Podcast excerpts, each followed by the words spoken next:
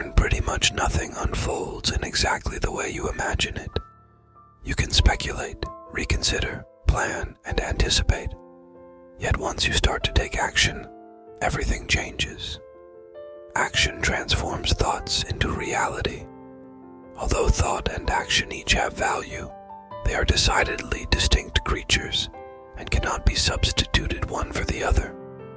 Give thought to your actions, then give action to your thoughts. Use the results you get to improve and to better focus your subsequent thoughts and actions. In the initial stage of any endeavor, be prepared to, at best, stumble forward. On the next iteration, you'll do better, and even better after that. If you fail to win the gold medal on your first outing, or your 25th, you're normal. If you let that discourage you and stop you from making the effort, you're foolish. Because over time, with persistence, humility, an innovative spirit, and more persistence, you make real progress.